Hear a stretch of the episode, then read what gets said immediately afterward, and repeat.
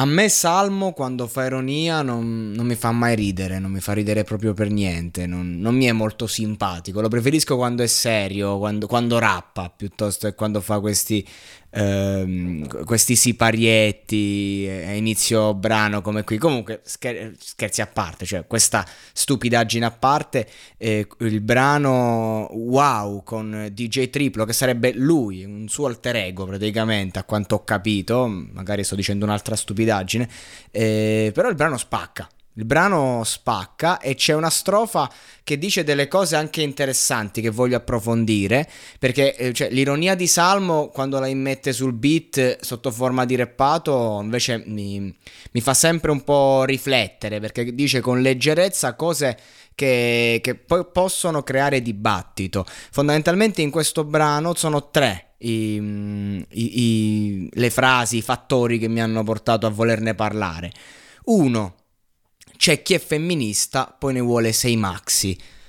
Mi è piaciuta tantissimo questa rima, questa frase, perché è, è vero, cioè qui eh, si parla tanto dell'amore per tutti, ma alla fine non è la libertà sentimentale che si, che si combatte, ma è la libertà sessuale, che è diverso. Quindi, cioè, eh, tutti quanti che vogliono la, la libertà, ma cosa ci fai con questa libertà? Che cosa eh, produci? Eh, che cosa vuoi promuovere, che messaggio, che se sei single puoi scopare chi vuoi, sì, sei totalmente libera di farlo, libero anche perché ci sono tanti eh, femministi, tanti uomini che eh, sono dalla parte, diciamo, di questo movimento, io sono ehm, per la libertà reale, sono per essere un attimo attaccati alla realtà, non, l'esagerazione per me è sbagliata sempre, quindi di conseguenza questa frase qui è, è, reale, interessante e porta davanti una verità senza fare a fatti concreti una critica. Dice solo quello che è. Cioè è inutile che ti batti per non si sa cosa se poi a fatti concreti vuoi solo vedere i tuoi fottuti porci comodi. Quindi m- mi piace molto. E poi c'è la rima, un disco d'oro vale come una medaglia alla partita di calcetto. Beh, non so se il Salmo degli esordi l'avrebbe detta così, perché un disco d'oro è una cosa importante non è vero che non vale un cazzo, magari non vale un cazzo quando hai 10 platini, sì è vero, non, se il budget che la, la major eh, dà per il disco è abnorme, è chiaro che un disco d'oro è un po' una sconfitta, però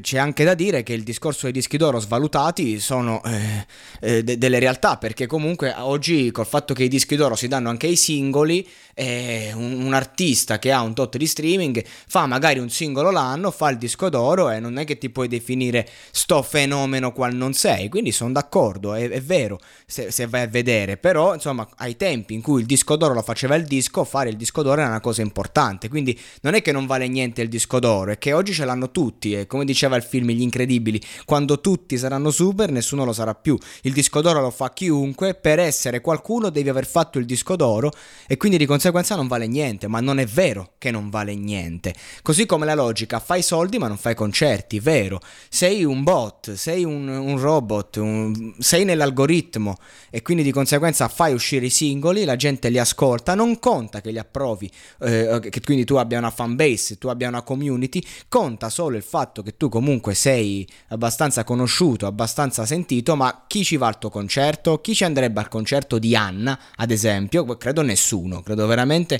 eh, farebbe, farebbe, fatica a riempire un club, sempre, sempre che insomma non, non, sia una serata che già va, un format che già va e ci chiami l'ospite, però a fatti concreti io anche facevo serate hip hop, le organizzavo e, e, e fai fatica a, a piazzare un artista new generation che magari fa il disco di platino, però poi a fatti concreti quante persone pagano il biglietto per sentirlo e quindi di conseguenza ci stanno tutti questi artisti famosissimi che guadagnano effettivamente ma non riescono a fare concerti. Sono fondamentalmente queste le tre critiche che mi sono piaciute